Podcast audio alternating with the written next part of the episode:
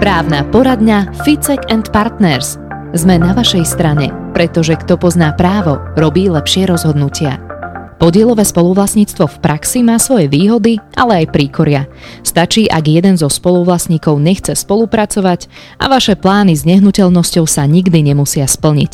V dnešnej právnej poradni sa dozviete, či je možné rozdeliť dom na tri samostatné časti, ako sa dopátrať k spoluvlastníkovi, o ktorého živote nič nevieme a čo ak sa jeden zo spoluvlastníkov nepodiela na nákladoch za nehnuteľnosť. Ja som redaktorka Zuzana Majerčíková a ako postupovať v jednotlivých prípadoch podielového spoluvlastníctva nám poradí advokát advokátskej kancelárie Ficek and Partners a expert na majetkové právo doktor Milan Ficek. Dobrý deň. Dobrý deň. No a tu je prvý prípad, ktorý prišiel do online právnej poradne na stránke ficek.sk. Dobrý deň, môj otec e, mi chce darovať pozemok. Z celkovej plochy pozemku vlastní on 5 šestín a jednu šestinu vlastní jeho bratranec. V dedickom vysporiadaní nie je ale uvedené konkrétne, o ktorej časti pozemku ide. My by sme chceli na tej otcovej časti postaviť dom. Ako máme postupovať? Potrebujeme geodeta na vytýčenie pozemku? Musí byť pritom aj bratranec, ktorý vlastní len jednu šestinu a musel by vlastne s vytýčením súhlasiť? Čo ak nebude? S bratrancom nemáme žiadny kontakt, ani nevieme, či ešte žije a ak áno, tak kde. Ďakujem veľmi pekne za odpoveď. Pán Ficek, tak čo treba ako prvé urobiť v tomto prípade?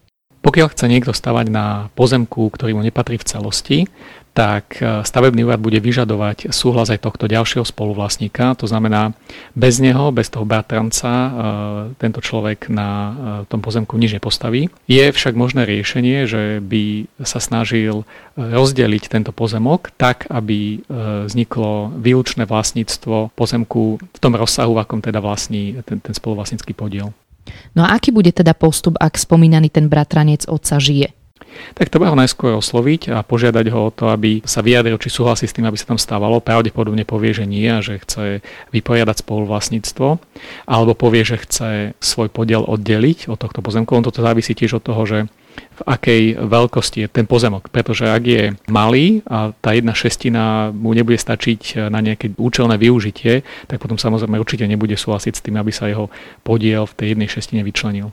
Ak by sa náhodou stalo, že spomínaný bratranec je už zosnulý, tak čo bude nasledovať potom? Pokiaľ zomrel a ešte stále je evidovaný na liste vlastníctva ako vlastník, tak potom musí prebehnúť najskôr dedické konanie a po ňom budú dediť e, jeho dedičia, buď deti alebo ktokoľvek, kto prichádza do úvahy a potom práve s týmito by sa mal dohodnúť, že čo ďalej, že či teda mu ten podiel odpredajú alebo či sa to vysporiada tak, že sa, že sa to oddeli. No a ako by sa mohli tak reálne dohodnúť, či už ten bratranec alebo dedičia po ňom s klientom, ktorý chce na pozemku stavať dom? Tak sú teda dve možnosti. Buď uh, uh, sa ten podiel jedna šestina oddelí a vtedy vznikne samostat, vzniknú dva samostatné pozemky. Jeden bude teda vo veľkosti tých 5 šestín, ale už vo výlučnom vlastníctve toho klienta a potom druhá časť, tá jedna šestina bude samostatne oddelená. Alebo e, ďalšia možnosť je, že sa vyporiadajú tak, že spoluvlastník, e, ten menšinový, bude vyplatený tým väčšinovým a dohodnú sa na konkrétnej sume, e, ktorú mu zaplatí za tento podiel. No a ak by sa protistrana nechcela dohodnúť, tak je potrebné už len obrátiť sa na súd, alebo môže tam byť ešte nejaký taký medzikrok? Tak e, určite by som odporúčal najskôr sa pokúsiť s ním dohodnúť mimo súdne. Nie vždy je to možné, pretože tie požiadavky ľudí sú rôzne. Niekto má názor na to, že tá hodnota pozemku je oveľa vyššia, ako je realita, tak vtedy sa s tým človekom nedohodnete a preto vtedy nezostane nič iné, ako obrátiť sa na súd a požiadať súd, aby súd rozhodol o vysporiadaní. Najlepšia cesta pri podielovom spoluvlastníctve je dohoda, s ktorou musia ale súhlasiť všetci aktéry. Niekedy sa to nepodarí a niekedy to ide ako po masle, ako v nasledujúcom prípade. Zdravím. Po otcovi sme zdedili traja súrodenci jednu tretinu domu. Dom je v tvare obdlžníka a dohodli sme sa na jeho rozdelení podľa nosných priečok. Každý má svoj vchod, tak sme si dali vyhotoviť aj geometrický plán. Matka má v dome doživotné právo. Ako postupovať ďalej? Ďakujem. Pán Ficek, toto vyzerá ako ideálna situácia s dohodou medzi súrodencami pri podielovom spoluvlastníctve, či sa mýlim? Môže byť, pretože pokiaľ je dom v takom stave, že sa dá rozdeliť e, podľa nosných priečok a dá sa rozdeliť tak, že každá tá časť nehnuteľnosti bude mať e, vlastný vchod, samozrejme aj vlastné zariadenie, to znamená kúpeľňu, alebo teda je možné aspoň minimálne vybudovať e, tieto zariadenia v dome, tak je to ideálna situácia. Ale treba si uvedomiť, že nedá sa to riešiť len geometrickým plánom. Takže to nebude stačiť na, na vysporiadanie spoluvlastnica bude potrebné, aby tam prišiel znalec, a ktorý presne povie, že koľko je ktorá časť, ako teda vzniknú samostatné bytové jednotky, pretože takáto nehnuteľnosť obsahuje spoločné časti, ako napríklad strechu alebo nejaké nosné steny. To sú všetko spoločné časti, ktoré musia byť určené v tom znaleckom posudku. No a aké technické alebo také tie nahlasovacie povinnosti majú potom jednotliví súrodenci? A dá sa potom vôbec z domu spraviť, že takto ľahko trojdom alebo možno štvordom? A aký velikánsky musí byť ten dom, aby to takto fungovalo? Ak sú teda dohodnutí a vedia si to podeliť, tak e, to je ideálna situácia, ale v prvom rade treba kontaktovať znalca, ktorý príde do tej nehnuteľnosti, zameria to, určí, e, čo sú spoločné časti, spoločné zariadenia, príslušenstvo domu a určí aj jednotlivé podiely na týchto spoločných častiach a na základe toho vypracuje znalecký posudok, ktorý bude potom podkladom pre e, zápis tých častí do katastra nehnuteľnosti. Samozrejme potrebuje aj dohodu. Niekedy sa vyžaduje aj to, že nejaké stavebné úpravy, menšie, väčšie, keď robíte napríklad otvor do nosnej steny, tak samozrejme nemôžete to robiť bez stavebného povolenia, takže ono to bude závisieť od toho, že v akom to je stave. A čo presne znamená, že matka má v tomto dome doživotné právo? Je to tak, že môže žiť v ktorejkoľvek časti domu? tak závisí to od toho, ako to je zapísané v katastri nehnuteľnosti. Obyčajne, keď to je e, jeden dom, hoci teda má samostatné vchody, tak sa tam nerozlišuje, že v ktorej časti bude žiť a na katastri to bude napísané naozaj tak, že, že je oprávnená užívať do konca svojho života danú nehnuteľnosť. A pokiaľ by sa to rozdelilo, tak to právo na užívanie sa bude týkať každej jednej časti. Samozrejme, oni sa môžu dohodnúť, že e, bude potom to právo matky obmedzené iba na niektorú časť e, tej nehnuteľnosti, konkrétnu bytovú jednotku. A stretávate sa často s takýmito v úvodzovkách ideálnymi prípadmi rozdelenia podielového spoluvlastníctva, alebo skôr opak je pravdou? Tak závisí to od e, toho domu, ako bol postavený. Sú často aj niekoľko generačné domy, aj dvoj. Niekedy naozaj v tom dome už sú tie bytové jednotky vytvorené, že máte vstup do domu, tam máte jeden byt, ktorý je oddelený samostatnými dverami a potom idete na poschodie a tam je ďalší byt, ktorý je tiež oddelený samostatnými dverami. Obidva byty majú samostatné kúpeľňu, majú kuchyňu, tak tam je to ideálne, tam sa to dá veľmi ľahko vyriešiť, niekedy netreba v podstate žiadne stavebné úpravy, len treba teda ten znalecký posudok a znalec povie presne, že ako to bude rozdelené, čo sú spoločné časti a spoločné zariadenia, dokonca aj, aj pivnice majú, aj nejakú garáž spoločnú. Videl som aj prípady, že bol dom, ktorý bol evidovaný na katastri ako rodinný dom a mal 31 e, bytových jednotiek. Takže takéto nehnuteľnosti sa nachádzajú na Slovensku a teda v Bratislave.